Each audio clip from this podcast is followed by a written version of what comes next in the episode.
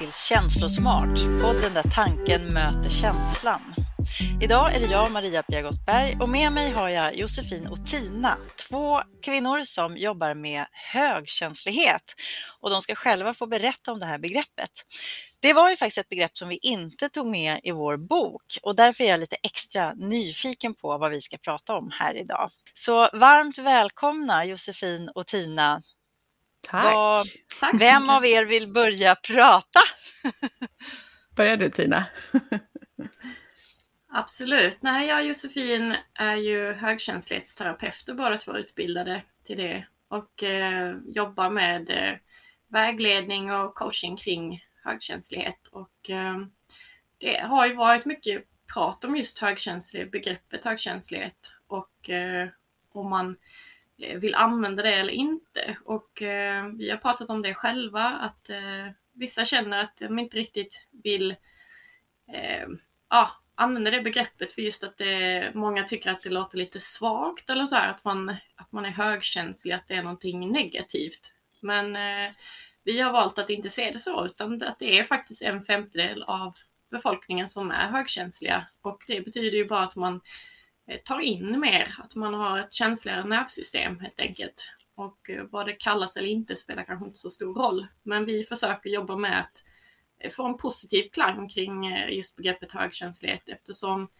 vi upplevde, både jag och Josefin, att våra liv blev mycket lättare när vi fick ja, men, talas om det här och att man då förstod sig själv lite bättre, att det kanske finns faktiskt fysikaliska eh, saker i vår kropp som gör att just vi tar in mycket mer intryck än andra.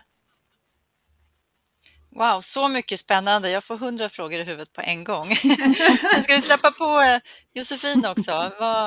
berätta lite, säg någonting du också. Ja, men jag har nog egentligen eh, ända sedan jag började läsa om det här med högkänslighet så har jag känt mig ganska hemma i begreppet. Eh, och jag kände ganska direkt att så här, wow, det är ju det här det handlar om, det är ju det här jag är. Um, för jag har haft tvångstankar sedan jag var liten och har egentligen definierat mig mycket kring det. Uh, och känt så här, ja men vad är det det handlar om och vad är jag orolig över och katastroftankar och sådär. Men när jag förstod att det fanns någonting som hette högkänslighet, att eh, min mamma dessutom också är högkänslig, min ena syster är det, att det ofta är ärftligt, Eh, Eh, så förstod jag att oj, men det finns ju en mycket bredare bild av vem jag är och här kan jag förstå och verkligen lägga pusslet om mig själv på ett sätt som jag aldrig tidigare hade upplevt att jag hade kunnat göra. Så att sen jag började läsa på om det här så har jag blivit mycket snällare mot mig själv. Jag gör mig inte fel eh, för lika mycket saker längre. Eh, jag kritiserar inte mig själv lika mycket längre utan är mer så här, okej, okay, men det här är jag. Vad behöver jag för att må bra? Eh, vad beror det på att jag känner så här eller att jag funderar så mycket kring det här? Och det är jätteskönt tycker jag att ha landat i att det är inget konstigt liksom. Det här är bara ett, ett personlighetsdrag. Alltså den vetenskapliga termen är ju sensorisk bearbetningskänslighet. Så det handlar ju om att vi egentligen bearbetar information djupare och grundligare än vad kanske gemene man gör. Ehm, och att vi tar in mer subtila intryck, alltså små detaljer i omgivningen, eh, tonlägen, vi registrerar mer kring liksom, människors kroppsspråk. Eh, vi kan eh, ja, men påverkas och störas mycket av höga ljud eller starka dofter och sånt. Och dessutom har vi ofta en, en hög emotionell mottaglighet och en liksom, hög empatisk förmåga. Och alla de här delarna sammantaget gör att vi lättare eh, blir stressade helt enkelt, eller blir överstimulerade. Och det är och väl vad, det... Vad, vad mm. finns det liksom för forskning kring det här och hur pass vedertaget är det? Det är ju en eh, amerikansk eh, forskare och eh, psykolog, Elaine Aron heter hon, som först myntade det här begreppet då, highly sensitive person. Och det gjorde hon på 90-talet och det har forskats mm, liksom sedan dess på det och forskas mycket över hela världen. Men sen är det ju, alltså det finns ju fortfarande klart skeptiker som tycker att, ja ah, nej men vi är inte redo att ta in det här i sjukvården än eller, för jag tycker ofta det kommer klienter till mig som säger att ja men jag har pratat med massa psykologer tidigare, men de bara viftar bort det här eller de har aldrig pratat med mig om det här. Så att jag tror att det ska ganska mycket till liksom, innan det blir ett vedertaget begrepp i hela samhället. Men det har ändå forskats på det i över 30 år, så att det, det är ingenting som är nytt, så sett. Nej, men det är ingen, det är ingen officiell diagnos så? Som... Nej, Nej det, är det är ingen nästan. diagnos. Det är ett personlighetsdrag och ingen diagnos. Mm. Mm. Mm. Precis. Men, och det är just... ett, ett, neutralt personlighetsdrag. Så att, eh, Vad innebär det? Det innebär egentligen att det kan vara positivt eller negativt beroende på i vilket sammanhang man är i. Och ja, men egentligen beroende på också hur man lever sitt liv.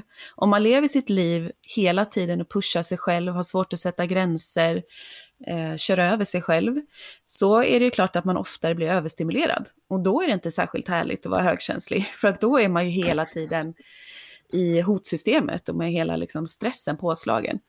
Men om man lever så som jag upplever att jag mycket mer gör nu, när jag är egenföretagare, jag styr min egen tid själv, ehm, då känner jag ju snarare att jag mer ser alla de härliga delarna med att vara högkänslig. Att jag får ja, men känna det här att jag kan gå djupt in i vad mina klienter säger och berättar. Jag har lätt för att gå in i liksom, eh, ja, men, sätta mig in i många olika situationer. Eh, jag uppskattar otroligt mycket vackra detaljer i naturen, fin musik. Men nu är jag inte stressad särskilt ofta och då kommer alla de där härliga bitarna fram. Så att det är som sagt, det beror på hur man lever sitt liv och i vilken omgivning man befinner sig, om det är positivt eller negativt.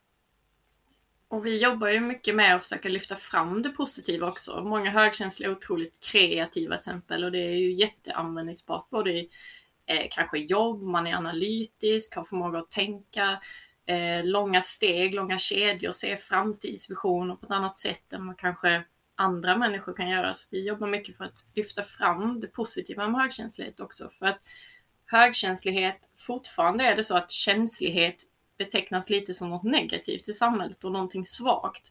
Och det vill vi verkligen försöka stryka, att ja, men det här med känslighet, att liksom kunna känna in hur andra människor eh, mår och har det. Alltså det är en otrolig fördel om man precis som Josefin beskriver, om man liksom är lugn i sig själv och har hittat en harmoni i sitt liv så kan man verkligen ha eh, ett jätterikt liv genom att förstå hur andra fungerar. I, I sitt jobb kan man ha jättemycket förståelse för eh, ja, men känna in känslor och känna in stämningar och veta hur man ska ta folk på ett annat sätt. Ehm, det har forskats mycket om spegelneuroner i hjärnan, att eh, högkänsliga kanske har mer spegelneuroner. Och det är ju jättenyttigt att kunna liksom känna in andra och kunna förstå sig på andra och, och hjälpa andra och allting sånt där. Ehm, men det är just det här att många högkänsliga kanske sätter andra före sig själv och där behöver man titta på att man kan inte alltid hjälpa andra. Det är lite det här med som i flygplanet att man måste sätta på masken på sig själv först innan man kan hjälpa den bredvid. Och lite så är det med högkänsligheten också. Man behöver förstå sig på sig själv. Eh, och en intressant sak är faktiskt att Elaine Aron då, hon som myntade begreppet, hon beskriver just att, högkäns att känslighet har kommit längre i vissa länder. Då beskriver hon till exempel Japan och Sverige, att där är man, pratar man mycket mer om känslighet och att det kan vara en fördel och så. Men vi som lever i Sverige, och jag måste fortfarande säga att jag tycker att känslighet tyvärr fortfarande, det börjar bli bättre och bättre, men att det fortfarande betecknas som en svaghet, vilket jag absolut inte tycker att det är. Och därför är det lite dilemmat det här med högkänslighet, just begreppet. Många använder ju emotionell mottaglighet och sånt istället. Så att, mm. Eller ja. starkskör. Mm. Eller sensitiv. Men det blev ju översatt. Highly sensitive person blev ju översatt till högkänslig personlighet eh, när det liksom först översattes till svenska och då är det svårt att liksom ändra det begreppet sen. Men eh, det ligger ju lite upp till var och en också tänker jag beroende på om man då känner igen sig i högkänslighet, att välja vilket ord vill jag använda för att beskriva mig själv. Mm. Och jag blir faktiskt lite förvånad när du sa att Sverige och Japan ligger li lite i framkant där. Jag, jag blev så här, what? Mm. Ja, det, så eh, det hade jag faktiskt inte gissat. Förlåt, nej, så upplever amerikanerna utifrån. Liksom. Mm. Okej, okay, ja. Mm. ja. Men sen är, det ju, sen är det också så att eh, just högkänsligheten, alltså den, det är, alla högkänsliga, alla en femtedel av befolkningen är ju inte samma heller utan det är ju väldigt olika att ungefär 70 av de högkänsliga är introverta. Att de, är, att de hämtar energi när de är själva och 30% är då extroverta och inte är kanske eh, tillbakadragna utan eh, liksom får energi av att träffa mycket människor också. Um, och sen är det då ungefär 30% av alla högkänsliga som är någonting som kallas sensationssökande. Och det är några som lever lite med en fot på gasen och en på bromsen och vill ha liksom Som du spänning. Tina? Nej, som jag. som vill ha liksom spänning och den biten men även kunna dra sig tillbaka och eh, de har lite svårare tror jag att, eh, att ta till sig högkänslighetsbegreppet för att just att de kanske liksom är ändå ute och jagar äventyr så den här eh, traditionella högkänsliga typen som kan dra sig undan och så här rimmar inte riktigt med personligheten. Så, att, eh, mm, så det har varit mycket prat om just begreppet. Ja, men för det låter verkligen som att det är flera olika parametrar där om man också tittar på med extrovert, introvert Eh, kopplat till högkänslighet. För det var, nog, det var nog lite nytt för mig faktiskt. För jag kan ju känna igen mig väldigt mycket i det här med att eh, känna av stämningar och ha mycket liksom, ja, jag är ju ganska extrovert, åtminstone har jag levt väldigt extrovert eh, under väldigt många år och skulle ju definitivt idag säga att jag, eh, ja men jag skulle nog klassa mig själv som högkänslig. Och den här, det var någon av er som nämnde också den här att man är dålig på att eh, sätta gränser för sig själv, att man kör på liksom. Det, eh, det har jag varit väldigt eh, dålig på. Mm. det är någonting som jag tränar väldigt mycket på, att sätta gränser för mig själv just. Och då mm. blir jag också nyfiken, vad, vad, vilka är det som kommer till er? För ni tar emot eh, klienter då vad jag förstår, individuellt, individuellt och coachar. Vad, vad, vad, har de med sig i bagaget? Vad är det för slags människor om man, om man kan uttrycka sig så? Ser ni något mönster där? Ålder, kön, eh, andra saker? Det är ju väldigt eh, olika såklart. Eh, jag har ju mest vägledning via telefon, så det är ju en fördel för att då, då kan man ju bo var som helst i Sverige så. Eh, och ändå komma på vägledning. Men ofta har de gått i någon typ av terapi tidigare, eller psykolog. Eh, många har gjort det och sagt att ja, nej men liksom, vi, kom, vi kom aldrig riktigt till kritan vad det handlade om. Eller ja, men efter bara två eller tre samtal med dig så har jag liksom förstått mer om mig själv än vad jag gjorde på flera år när jag gick hos en psykolog. Alltså att den typen av vägledning som vi har är ja, men ganska intuitiv, alltså vi går på känslan. Eh, det är mycket kring känslor och känslohantering. Um, och att, um, ja, men att man egentligen vägleder klienten Eh, genom att ställa frågor så att de kan liksom bli mer medvetna om, om sig, den man är, liksom, eller sig själv och, eh, och det man gör då. Ehm, men det som jag märker är, för jag har även retreat tillsammans med min syster då i stresshantering för högkänsliga. Och Tina och jag ska ha retreat till våren här nu eh, för föräldrar till högkänsliga barn och sen ett för högkänsliga tonåringar tillsammans med en förälder då. Men det jag märker på de retriten som jag och min syster har haft eh, är att det är väldigt vanligt att ha antingen ha varit utmattad eller att ha varit väldigt, väldigt nära. Eh, och det har just med det här med svårighet att sätta gränser som du säger Maria-Pia. Att vi tenderar ofta att hellre köra över oss själva för att det ska vara balans och harmoni och att det ska funka liksom på arbetsplatsen, att alla andra ska må bra. Att vi inte ska vara till besvär och sådär. Eh, och det går ju till en viss gräns, men till sist säger ju kroppen ifrån att nu funkar det inte längre. Så det, det, är väldigt vanligt, tyvärr, eller vi är liksom lite överrepresenterade i det här med stressrelaterad ohälsa eller utmattning. Så det är en sån sak som, som verkar vara väldigt vanligt, vad jag har märkt. Också är många högkänsliga otroligt plikttrogna och vill göra rätt för sig och också känner av kanske andras dömande på ett annat sätt också. Så då vill man göra liksom rätt för sig och man trycker, trycker sig hårdare och hårdare liksom för att man vill eh, vara duktig inom så himla många olika områden också. Liksom att man inte, det är inte bara att man ska vara en bra förälder, man ska vara en bra arbetskollega och sen ska du vara en, en härlig syster och du ska vara en fin vän och du ska kunna inreda ditt hem och du ska vara städat. Alltså det är många områden som vi känner att vi ska, ja precis, man blir lite utmattad av bara höra det. Men så mm. det är precis som du säger, som de klienterna har jag också ofta många som kanske har problem med att hitta balans i livet. Så där har jag ett, till exempel ett personligt utvecklingsprogram där vi följer oss åt tio, tio samtal, att man får material och sånt för att liksom kunna hitta vad, vad det är som skaver och hur vi ska kunna förändra ditt liv så att du kan leva ditt bästa liv. Att liksom skapa förutsättningarna för dig att få må bra och att, eh, mm. att hitta balansen där. Men det låter ju som att det handlar mycket om, om liksom det här typiska eller klassiska med förebyggande arbete för att man ska må bra, tänker jag. Mm. Stämmer det att, att ni tittar liksom på hela livet och hur man... Exakt. Ja, men det skulle jag säga. Mm. Det första jag gör ofta är att ehm, ta en kartläggning så de får fylla i liksom vilka områden i livet som du känner att där eh, har du inte riktigt balans idag och sen så utgår vi lite från det och kan titta på det och vrida och vända och sådär. Men sen är det också, sen har vi även klienter då, föräldrar till exempel till högkänsliga barn har jag även Jossan och jag klienter då som eh, behöver hjälp och verktyg kring hur de ska hantera sina högkänsliga barn.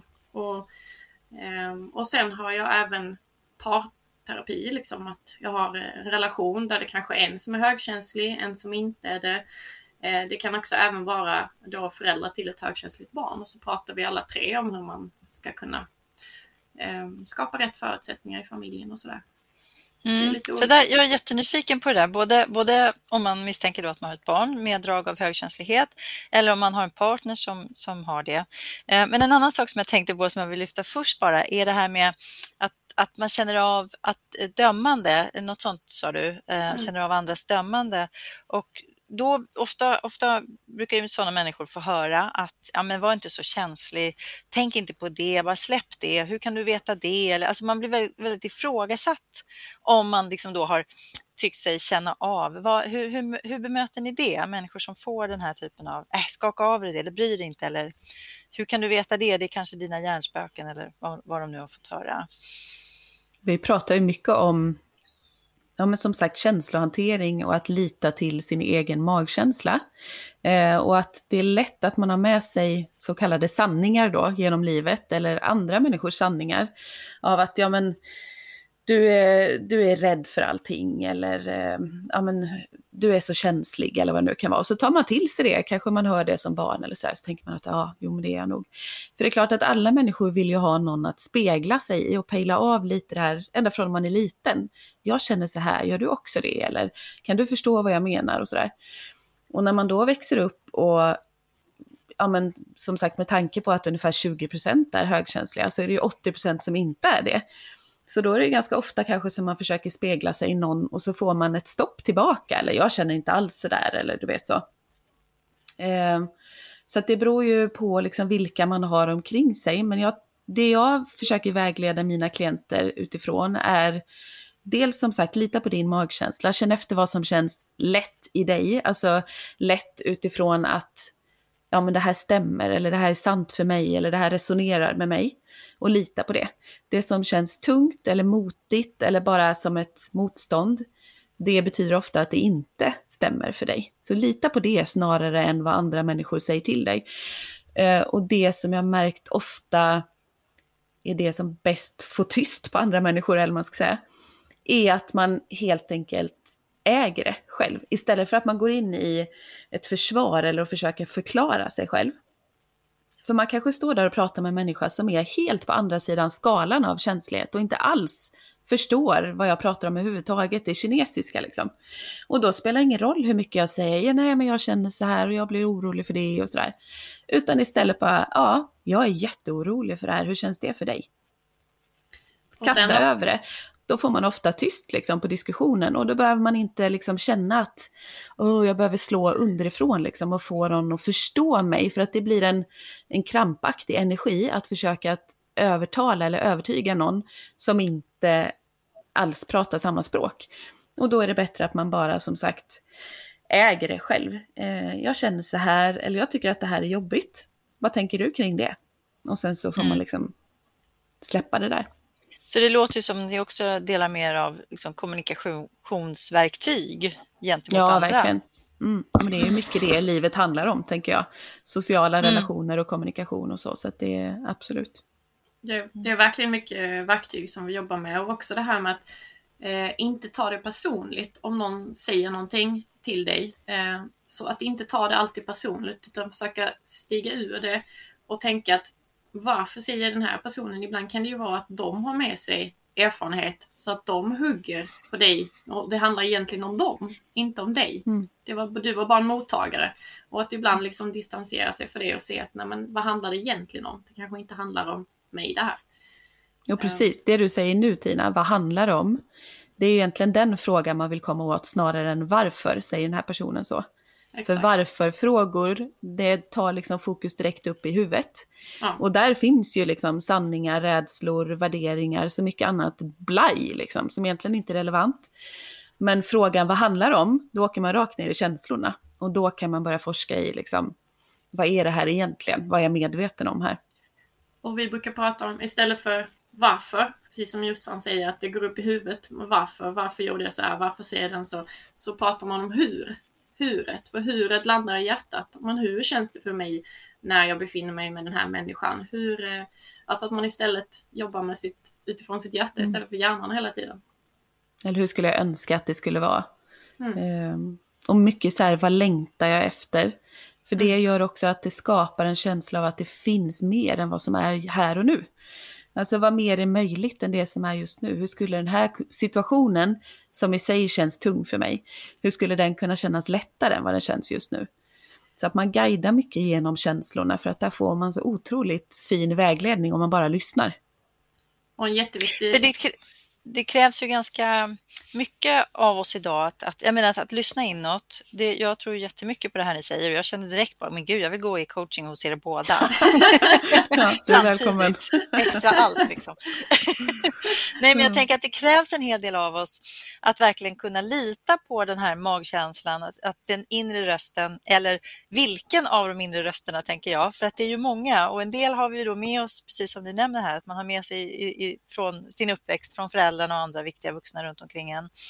Men också det här surret, liksom, konstanta surret som vi lever i hela tiden. Så att, alltså, det, jag tror att det är väldigt mycket det som är en utmaning, att verkligen så här, dra i nödbromsen och hitta strategier som gör att jag kan navigera mig fram och vilken av mina inre röster är det som är den som jag verkligen ska lyssna på. Och jag brukar prata väldigt mycket om självtillit. Alltså för att ofta i dagens samhälle så pratar vi om självförtroende och självkänsla. Och de eh, just nu är ganska så här prestationsbundna. Har du bra självförtroende? Har du bra självkänsla? Det är viktigt att ha bra självförtroende och man ska inte ha dålig självkänsla och mycket så här. Men om du istället landar i självtillit så släpper prestationen och det enda du behöver göra är att lyssna inåt. Vad funkar för dig? Att lita på den inre känslan. Så självtilliten är den man ska jobba upp och eh, är väldigt fin och det är oftast mycket lättare att, aha okej, är det bara att lyssna inåt? Jag behöver inte göra så mycket mer än att lyssna inåt så kan jag få det att funka för mig. Liksom. Mm. Och Det även handlar ha självmedkänsla. Självmedkänsla, precis vad jag tänkte säga. Men just Mm. det här att få det att still, stillna på insidan. Och där är ju självmedkänsla, tycker jag, ett fantastiskt eh, verktyg för det, där man möter sig själv precis så där Verkligen. medkännande som man kan göra med någon annan. Eller som Precis. många av oss kan göra med andra i alla fall. Jag Mm. går just nu en, en fördjupningskurs i självmedkänsla. Jag har gått en grundkurs förut. Eh, men, ja, men mycket för att få ännu mer kött på benen. För vi, vi pratar mycket om det både i samtal och på retreat och, och sådär.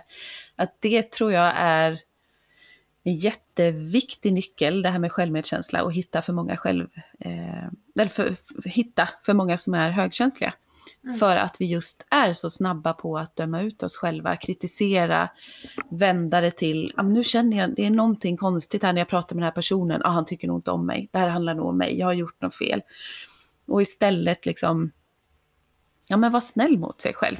Eh, och, och behandla sig själv med värme och vänlighet och ta hand om sig själv när man har det tufft och svårt. Och, inte för att man ska må bättre, utan just för att man har det tufft och svårt, för att man lider liksom där och då.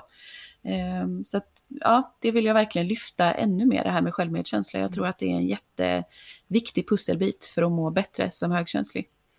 Mm. Ja, men det tror jag verkligen. Det, det, det gift, de gifter sig väldigt bra, de greppen och eh, Mm. vad ska man säga, forskningsområdet, kompetensen bakom de begreppen.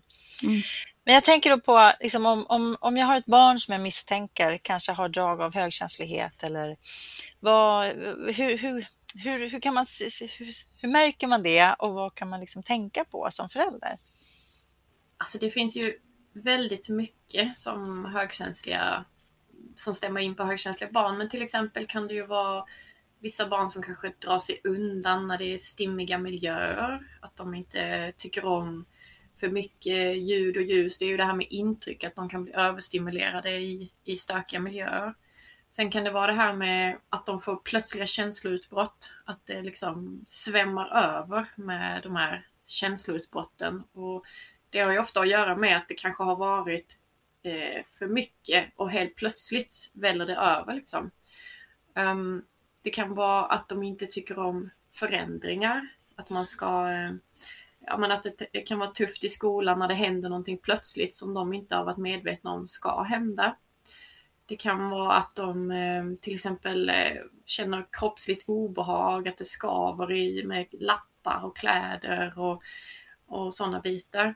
Ehm, det kan vara att de, eh, att de inte tycker om att bli iakttagna till exempel. Att liksom det här med prestation som vi sa, det är många högkänsliga barn som tycker det här med prov i skolan och sånt kan vara lite jobbigt. Att de kan jättemycket innan provet och sen när de blir iakttagna och att det liksom blir bedömning och de bitarna så kan de känna stor osäkerhet och inte tycka om det. Men sen om man tar de positiva grejerna så kan det ju vara liksom att de är ofta så himla tidigt väldigt kloka och har liksom väldigt underfundig, rolig humor. De är väldigt eh, varmhjärtade, omtänksamma, eh, har ju väldigt stor empatisk förmåga så att ofta bryr sig om eh, kompisarna i gruppen och hur andra mår. Eh, skriver fantastiska lappar. Eh, ofta väldigt plikttrogna och duktiga och vill göra rätt för sig. Ehm, till exempel det här med att eh, också de kan ha svårt att somna på kvällen till exempel om det har varit mycket som har hänt i skolan eller på förskolan så kommer det ofta och landar in på kvällen när man ska somna. Då kan det komma väldigt mycket prat och föräldrar kan tycka då att det är jobbigt att men varför somnar de aldrig? Precis när vi ska lägga oss så kommer det liksom och de snurrar runt och de kan inte komma till ro och då kan det vara jättemycket som de behöver bearbeta och prata av sig en liten och mycket sådana saker pratar vi om i samtal, till exempel vad man kan göra då istället. Att man kan prata av sig till exempel vid middagsbordet kanske liksom och försöka tanka av barnet mycket som har hänt innan. Um, andra saker kan vara att de eh, uh, har starka dofter. Det kan vara um, att de inte gillar när det är våldsamma saker eller konflikter, tar sig illa vid i konflikter. Um, ja, och en annan sak som kännetecknar ofta om de kanske har haft ett känsloutbrott på dagen så kan det komma väldigt sen lite skuldkänslor kring det. Åh, jag älskar dig mamma för att det har varit, eh, ja, att de känner liksom det här dåliga samvetet då att de har kanske sagt eller gjort saker och sådär. Ja, det var mycket på en gång, men det... Jag tycker du täckte in det bra. Verkligen. tycker du fick med mycket. Men jag tror att det är väldigt viktigt också att, för, för att känna till de här sakerna och liksom få lite verktyg kring hur kan jag stötta mitt barn så att man inte för, förvärrar det här. För det som, som när du, jag sitter ju bara i skinen när du rabblar upp alla jag tänker på ett särskilt barn också när jag lyssnar på dig förstås, eh, som mm. man kan säga så här, check på allting i princip. Eh, och jag tänker att det finns så mycket fantastiskt med det här personlighetsdraget som, som mm. man bara vill ska få blomma och få finnas där. Mm. Men just eh, framförallt kanske skolmiljön är ju kanske väldigt utmanande för de här barnen.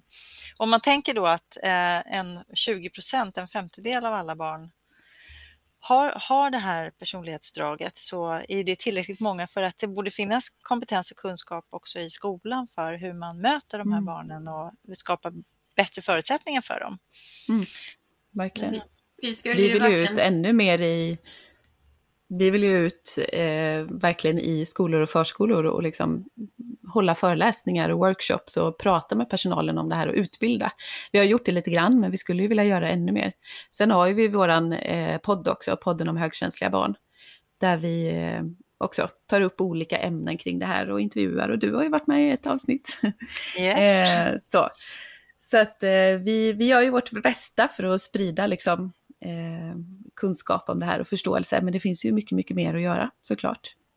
Vi har även haft med mm. en skolkurator till exempel i vår podd och eh, hon, hon berättar just det att, eh, att man inte pratar så mycket om begreppet och att lärare och så inte känner till det så mycket. Så att vi, vi skulle verkligen önska att eh, fler fick kunskap i det och kunna möta de högkänsliga barnen på, på ett, ett annorlunda sätt än vad som kanske görs idag. För högkänsliga barnen till exempel det här med att delta i saker i skolan, aktiviteter och grejer. De högkänsliga barnen, många av dem vill ta ett steg tillbaka, eh, få en liten överblick först över vad är det här för lek och vill jag vara med? Jag tittar en gång först för att känna sig säker sen och kunna vara med i leken. Och då kan ju den i skolan vara lite mer så att alla ska vara med in nu och, det, och, och liksom tycka att det är konstigt att någon står utanför. Nej, nu känner de sig utanför och det är ju inte bra och sådär. Men att istället då kanske vara medveten om att ja, men okej, det är okej, du kan titta eh, någon gång och sen kan du vara med när det känns bra för dig. Liksom. Och att det inte är något konstigt utan barnet mår nog bäst av att göra så än att vara med direkt. Jag har ett, ett eh, exempel eh, på det. Jag har jobbat som förskollärare i många, många år. Jag är utbildad lärare från början. Eh, och för många, många år sedan när jag jobbade på en förskola så eh, skulle vi måla tillsammans med barnen. Så vi la ut stora, stora papper på golvet och så skulle alla måla tillsammans. Fritt liksom, vad de ville måla, men vi skulle måla tillsammans. Och det var en pojke som bara totalt låste sig och vägrade. Han ville inte överhuvudtaget vara med. Eh, och blev liksom orolig och ledsen och sådär. Så att vi, vi lät honom liksom få space och gå undan och sådär.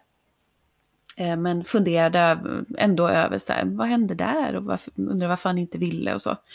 Och det intressanta var att sen när barnen själva fick välja aktiviteter, för det brukade vi ha då eh, på eftermiddagarna så hade vi något som hette valkort, att vi satte upp olika bilder och så fick de välja bland, bland de aktiviteterna.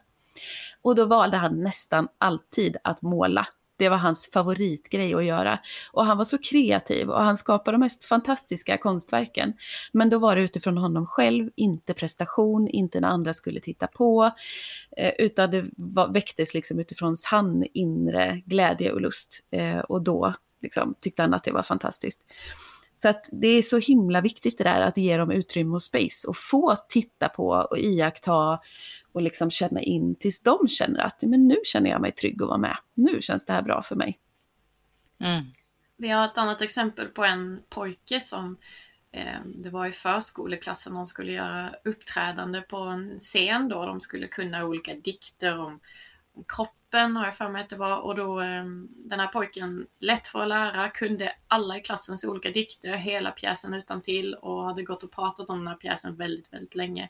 Men sen när det verkligen blev skarpt läge och de skulle stå på scenen och uppträda så kommer den här paniken att det här vill inte jag och man känner sig ofta känner sig eh, högkänslig att, att energin går ju från blickarna och när många tittar på en så blir man oftast kanske obekväm och tycker att det är jobbigt den här laddade energin som kommer riktad mot en. Och den känner inte han sig bekväm med och visste inte hur han skulle hantera. Men då hade vi en fantastisk pedagog där som gick in och sa att du kan sitta nedanför scenen och vara ljudtekniker tillsammans med mig och hjälpa de andra barnen så att det blir rätt sånger och sånt.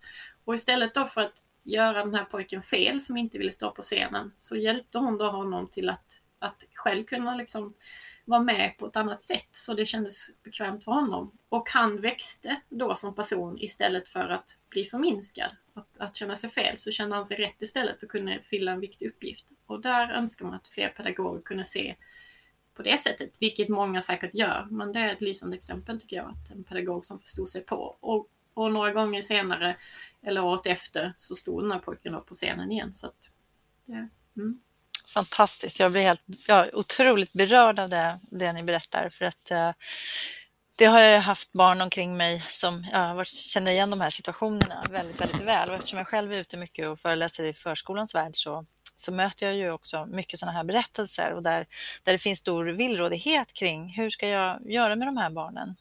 Mm. Så ja, jag tror vi får inleda något samarbete, komma ut mer i förskolorna med ja, ja det gäller ju att pusha de här barnen lite över sin gräns men ändå att de ska känna sig trygghet. Så att man får inte heller lov liksom att bara hönsa dem hela tiden utan det gäller att ta små, små steg men så att de känner sig trygga hela tiden och att jag finns här. Bara du, det är jättebra att du bara vågar gå innanför dörren på klassrummet kanske. Du kanske inte behöver stanna där hela dagen första gången utan vi går in, tittar på miljön, ser hur det ser ut och sen går vi ut igen och då har du lyckats med någonting istället för att misslyckas att inte vilja vara med hela dagen. Så det är de här små stegen som man måste hjälpa dem med.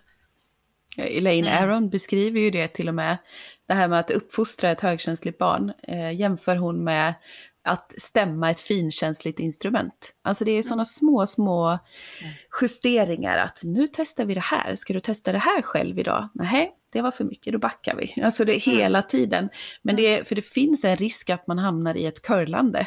Just för att man vill undvika överstimulering och barnet får affektutbrott eller mycket känslor. Och, ah, nej men då, då pushar vi inte på det här. Men det vinner ju inte barnet på i längden. Så det gäller ju att pusha men med väldigt, väldigt trygg hand och hela tiden finnas där och stötta liksom. Och vara beredd att backa när man har pushat för mycket.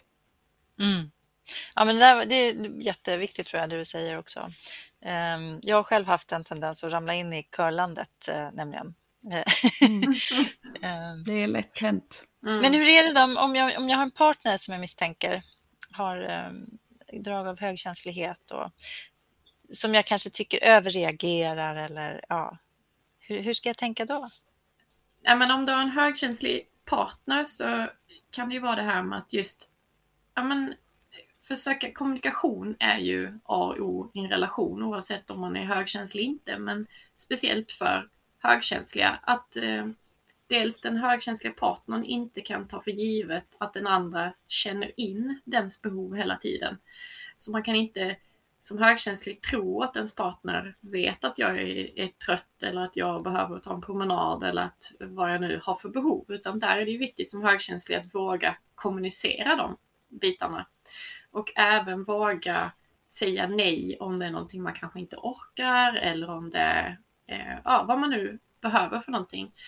Och eh, för den andra då som inte är högkänslig så gäller det väl också att, att eh, försöka lära sig förstå hur, att man är olika och att den andra att man inte kan förstå hur den andra upplever världen utan man måste försöka lära sig förstå på något sätt. För man kan ju inte känna in hur den andra uppfattar världen. Alltså om, om en högkänslig upplever kanske eh, en högkänslig har varit på jobbet, kommer hem och sen är det liksom mycket saker på gång. Den, den icke högkänsliga lyssnar på musik samtidigt som fläkten är igång, samtidigt som det är ett barn som skriker. Alltså det blir för mycket och då kanske den högkänsliga redan är trött. Och då, då kanske man på något sätt kan förstå och ha mer överseende om, om den högkänsliga skulle bli överstimulerad eller säga kan du snälla stänga av musiken? Och att den icke högkänsliga inte blir irriterad på att den andra är som den är. Att man bara förstår att man är väldigt olika och att lära sig kommunicera och lära sig eh, förstå hur den andra fungerar och skapa eh, en fin relation där man liksom skapar utrymme för båda och att verkligen se okej, okay, den högkänsliga är kanske känsliga för vissa saker men sen är den otroligt varm och vilken tillgång det är på andra sätt så att man hittar den här dynamiken i förhållandet. Mm. Jag, jag skrattar att för att... Ja, ja. Jo, jag skrattar för när du sa det här med musik och fläkten igång samtidigt. Jag vet inte hur många gånger min man har sagt till mig att men liksom, fläkten måste vara på, jag steker här. Liksom. Eller, man får aldrig lyssna på min musik, vi ska alltid bara lyssna på din musik. Ja, för att hans musik är ju liksom bara ljud för mig, det är inte mm. musik har jag liksom kommit fram till. Och att det liksom stressar mig något så galet och framförallt om det är i kombination med att jag är hungrig och fläkten är igång och jag kommer hem liksom från något, kanske varit ute och föreläst och träffat många människor eller så, så är mm. jag liksom, då vill jag ju bara rasa ihop i en pöl liksom. Mm. Eh, och ha så lite intryck som möjligt. Och han är kanske då, han kanske har jobbat hemma och tycker det var jättekul att jag kommer hem så det händer något liksom och Och vill ha, ja. det är då jag tar på mig mina brusreducerande hörlurar. Alltså de är toppen just när man står och du vet, steker mat vid fläkten eller när man dammsuger eller just det här brusljudet som kan ta mycket energi. Det tar den bort fast man hör ju ändå tal liksom. Så att det, eh, det tycker jag är perfekt. Jag körde även sådana här små eh, öronpoppar i öronen för det kunde ingen annan se för då kunde de inte se att jag bara stängde ut allting för att barnen blir lite förolämpade annars om man har sådana proppar i. Mm. Så att, eh, ja. jag säger, eh, liksom, jag är ganska tydlig mot mina barn och säger att vet ni, nu är jag, jag säger till och med ibland, nu är jag överstimulerad. För att de är så pass stora så att vi har pratat om vad det innebär och liksom, de kan känna mm. igen sig det ibland också. Så då säger jag ibland bara att nu är jag överstimulerad, nu måste jag få en paus och gå iväg och vara själv en stund. Jag kommer snart tillbaka. Eller nu tar jag på mig de här för att jag är jättetrött i öronen eller sådär. Mm. Och det tror jag också är en viktig markering, är att man får välja för sig själv. Man behöver inte vara med överallt, man behöver inte vara påslagen och tillmötesgående hela tiden. Oavsett vilken roll man har liksom. Utan det är okej okay att välja för sig själv. Om man mår liksom, om man känner att man är trött eller är stressad och man behöver en paus så är det okej okay att gå och säga ifrån att vet du, just nu behöver jag en paus, vi kan prata lite mer när jag kommer tillbaka eller vad det kan vara. Eh, så det tror jag är, bra för dem att ha med sig in i framtiden också. Mm. Prioritera sig själva. Men jag tänkte också koppla till det här med eh, då om den ena partnern är högkänslig och den andra inte är det. Att man också tränar på att släppa värderingar. Alltså att det, det ena är inte bättre eller sämre än det andra, utan det är bara att man är olika, man har olika för och nackdelar. Och det tycker jag har hjälpt jättemycket för min del sen jag började liksom med jag började läsa på om mindfulness, jag utbildade mig till mindfulnessinstruktör och sådär. Då, då får man ju lära sig om de här olika mindfulness-attityderna, alltså acceptans, eh, eh, tillåta, släppa värderingar och dömanden och massa sånt. Eh, och det har hjälpt mig jättemycket att inte värdera så mycket hela tiden, för att då blir livet så mycket lättare. Om jag inte hela tiden behöver placera in saker i rätt eller fel, bra eller dåligt, fint eller fult, så blir det bara så här, ja, det bara är. Okej, nu gör min man på det där sättet. Hmm, intressant, jag kanske inte skulle göra så, men det betyder inte att det är dåligt. Eh, så att det, det tycker jag också är en fördel i alla relationer egentligen och i livet i stort. Att ju, ju, mer man kan släppa värderingar och inte heller tro på allt man tänker, desto lättare och friare blir livet egentligen. Ja, det där tror jag jättemycket. Att inte tro på allt man tänker, det tror jag man har mycket hjälp av. Mm. Mm. Det har Just hjälpt mig jättemycket. Så, så många tankar är automatiserade och de är inte ens mm. våra egna utan det kommer värderingar från ja, men det här vi har i ryggsäcken men också utifrån som vi har haft svårt att, att sålla ibland. Mm. Och det vi tänker påverkar ju också det vi känner i väldigt hög utsträckning. Absolut. Så att det blir liksom, vilket i, sen, i sin tur driver beteende. Så att, eh, ja.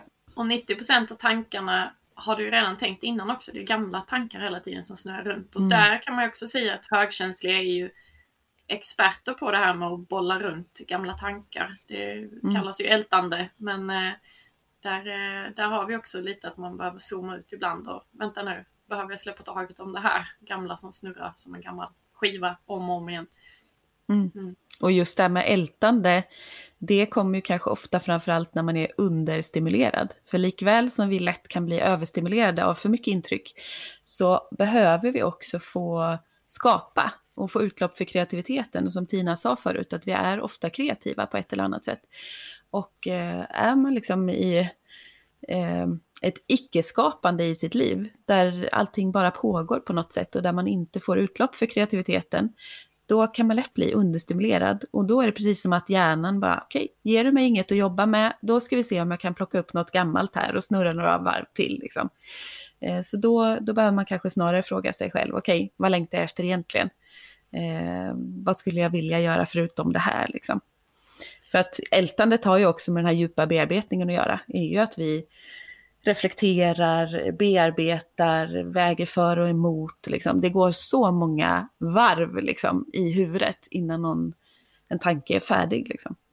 Ja, och att det ofta är relationsrelaterat eh, mm. också. Mm, hjärnans defaultläge där, att det går in, att det handlar väldigt ja. mycket om våra relationer. Mm. Och just det här med att uttråkad och understimulerad, det är ju eh, de då som är sensationssökande högkänsliga, det är deras ständiga kamp att eh, uttråkad är den tråkigaste känslan i kroppen så därför gör jag lite andra roliga saker och hittar på lite mer roliga grejer och då hamnar jag i överstimulering och så måste jag mm. backa och så den ständiga kampen mellan överstimulering och understimulering som man måste lära sig hitta balansen med och acceptera att man är som man är, att man måste bolla med de två hela livet. Hitta. Mm. Mm. Mm. Ja, men lite som jag fick höra av en närstående häromdagen, eh, dopamindetox. Mm. Att man eh, ja, hjälper sin hjärna att inte hela tiden vara beroende av de här dopaminkickarna. Mm. Allt ifrån liksom att man är i en skärm till att göra saker som är liksom väldigt, ja, som man får det här dopaminpåslaget. Mm. Jag brukar ju skoja och säga att jag åtminstone har varit en sån riktig dopaminjunkie. Mm. Just för att eh, jag har haft väldigt lätt att gå i spinn sådär. Mm. Eh, och fått kickar av att utmana mig och eh, ja, så. Mm. Eh, det, det håller till en viss gräns och sen går det inte längre. Nej, nej det är så. Det är. Mm. Ja. Kroppen är trots allt den som bestämmer i slutändan och när, när den skickar den ena liksom, stresssignalen efter den andra om man inte lyssnar, då drar den ofta i handbromsen till sist. Mm. Mm. mm. Ja, men så är det verkligen. Alltså hörni, vad himla spännande det här var. Jag vill egentligen att vi ska hålla på jättemycket längre. Men jag tänker så här, om man, om man, om man börjar, jag, några frågor så här på slutet kring om man nu blir nyfiken och vill läsa någonting. Har ni tips på någon bok eller på någon webbplats eller så? Ni ska få berätta vad ni själva, vad man hittar er sen också, men vad kan man läsa om högkänslighet? Elaine Aron som vi pratade om innan har ju skrivit flera böcker om högkänslighet. Dels den högkänsliga människan som är en, eh, den första boken. Eh, och sen så har hon ju högkänsliga barnet och hon har även skrivit om relationer och, och eh, även högkänsliga föräldrar har kommit nu också. Så hon har ju, de är ganska tjocka och lite mastigare, där får man kanske läsa en bit i taget och så. Men vill man ha lite mer lättläst bok så kan det ju vara Elsa-Marie Bruner har skrivit en lite tunnare bok som heter Högkänslig ensänder som är väldigt eh, enkel och bra.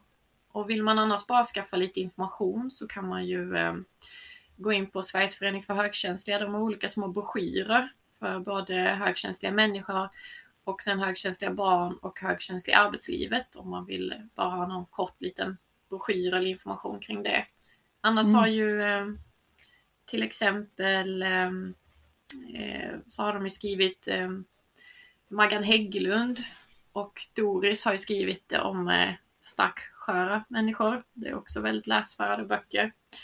Och det finns ju massa fler, du får hjälpa mig Jossan och nämna några till. Ja, de heter ju eh, Drunkna inte i dina känslor och Drunkna inte i andra känslor, va? Precis. Mm. För mig. Mm, precis, mm. Doris Dahlin och Maggan Hägglund. Ja, men de ja. är bra. Mm. Eh, sen finns det ju många som kanske inte specifikt handlar om högkänslighet, men som man förstår egentligen handlar om det, fast det inte är det ordet. Eh, bland annat Brené Brown har ju skrivit många bra böcker, eh, som många högkänsliga kan känna igen sig i. Sen gillar jag en bok som heter Utan press av Sofia Viotti. Eh, den handlar mycket om det här med självmedkänsla, om de här olika systemen, trygghetssystemet, drivsystemet, hotsystemet. Eh, och det är massa bra övningar också i den boken som man kan göra hemifrån. Så att eh, mm. det, finns, eh, det finns mycket bra att läsa. Eh, det gäller bara som sagt börja någonstans. Men, men eh, Brené Browns, nej, Elaine Arons böcker eh, är en bra start. Just mm. för att det är mycket forskning och så också. Då kan man verkligen få liksom, lite kött på benen kring vad det handlar om. Sen i till exempel mina eh, coaching och vägledningssamtal så pratar vi mycket om högkänsliga personlighetsdraget också, så där får man ju mycket information också med sig hela tiden. För att det handlar mycket om också att inte känna sig så ensam och konstig, att det finns andra som fungerar som du. För att det är många högkänsliga som har gått och tryckt undan det hela livet och försökt anpassa sig efter de andra 80 procenten. Men eh, tänk vad skönt om du slipper göra det. Ja. Så det är viktigt att väva mm. in tycker jag också, så att man förstår hur andra fungerar. Mm, verkligen. Mm. Och då, när, återigen då de här att det är 20 procent som klassas som högkänsliga, så finns ju det ett evolutionärt syfte med det, tror man ju, eller hur? Mm, kan ja, ni bara precis. ta lite kort om det? Ja men precis, det är ju så att eh, för att flocken skulle överleva förr i tiden, om vi levde på savannen till exempel, så var det ju så att 20 procent skulle vara högkänsliga just för att de kunde pejla in faror som lurade. Till exempel att det var något något rovdjur som var på gång. Då, vänta, det är någonting i buskarna här. Eller att det kanske var oväder på gång. Eh, att de kunde, verkade kunna känna in det. Så att det har funnits en... Vi skulle inte ha funnits, överlevt. De högkänsliga skulle inte ha överlevt om vi inte hade följt ett syfte i flocken redan förr i tiden.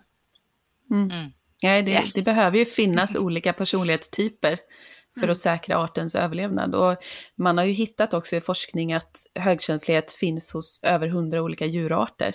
Så mm. att det här är ju också beteenden eh, som finns i, hos djur som lever i flock alltså hjortar till exempel. Då är det de som kanske bara springer rakt ut på ängen och bara här finns det käk, nu äter vi.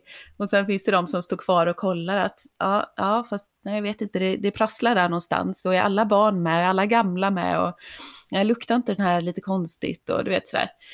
Eh, så att eh, det är liksom, antingen kan det ju vara någon jägare som står där och skjuter dem som kommer först ut och då dör de liksom. Eller så kan det vara att maten tar slut och då dör ju de som inte är först framme. Så det behöver finnas liksom både och. Eh, mm. Och det visar verkligen på att det är, det är ett personlighetsdrag som vilket som helst som finns eh, och som sagt att det är viktigt. Mm. Det är viktigt att ja, men så spännande att höra allt det här och också få den här lite evolutionära eh, aspekten på det hela. Men om man nu eh, vill ta kontakt med någon av er, kanske vill ha coachning eller bara liksom vill, ja, på något, vi kanske går någon retreat hos er eller så, Vad hittar man er då? Eh, jag finns på hemsidan eh, HOG-känslighetscoachen. Jag kallas högkänslighetscoachen, så punkt .nu. Och sen finns jag även på Instagram och på Facebook där vi lägger ut grejer så. så det är bara, det finns kontaktinformation och sånt på, på min hemsida. Mm. Och mitt företag heter Tankar om högkänslighet, så min hemsida heter tankaromhogkänslighet.se. Eh, och jag heter Tankar om högkänslighet på Instagram och Facebook också. Och om man vill mejla mig så är det josefine tankaromhogkänslighet.se. Hörrni, stort tack! Har ni någon sån här sista grej som ni vill skicka med till lyssnarna innan vi rundar av? Eh, jag skulle bara vilja tipsa om, eh, om man känner igen sig i det här med högkänslighet, tipsa om att som sagt forska lite mer i det här med självmedkänsla, eh, även mindfulness. Där hjälper, alltså det hjälper ju också verkligen till att skala bort allt det som är runt omkring och bara landa i här och nu. Eh, det tycker jag har hjälpt jättemycket. Och att ja, men försöka välja mer lätthet i livet. Leva livet så att det blir så lätt som möjligt för dig. För då, då skapar det bra förutsättningar för att faktiskt eh, liksom ha balans och, och göra det som känns bra för dig i livet. Och var stolt över din känsliga eller högkänsliga förmåga. Mm. Mm. Ja, superhärliga slutord. Jättetack Josefin och Tina. Jag är så påfylld av det här samtalet med er. Och det tror jag att många kommer vara som lyssnar på det här. Mm. Tusen tack Ha det gott så hörs vi. Ja, men hej. det gör vi. Ha det gott. hej.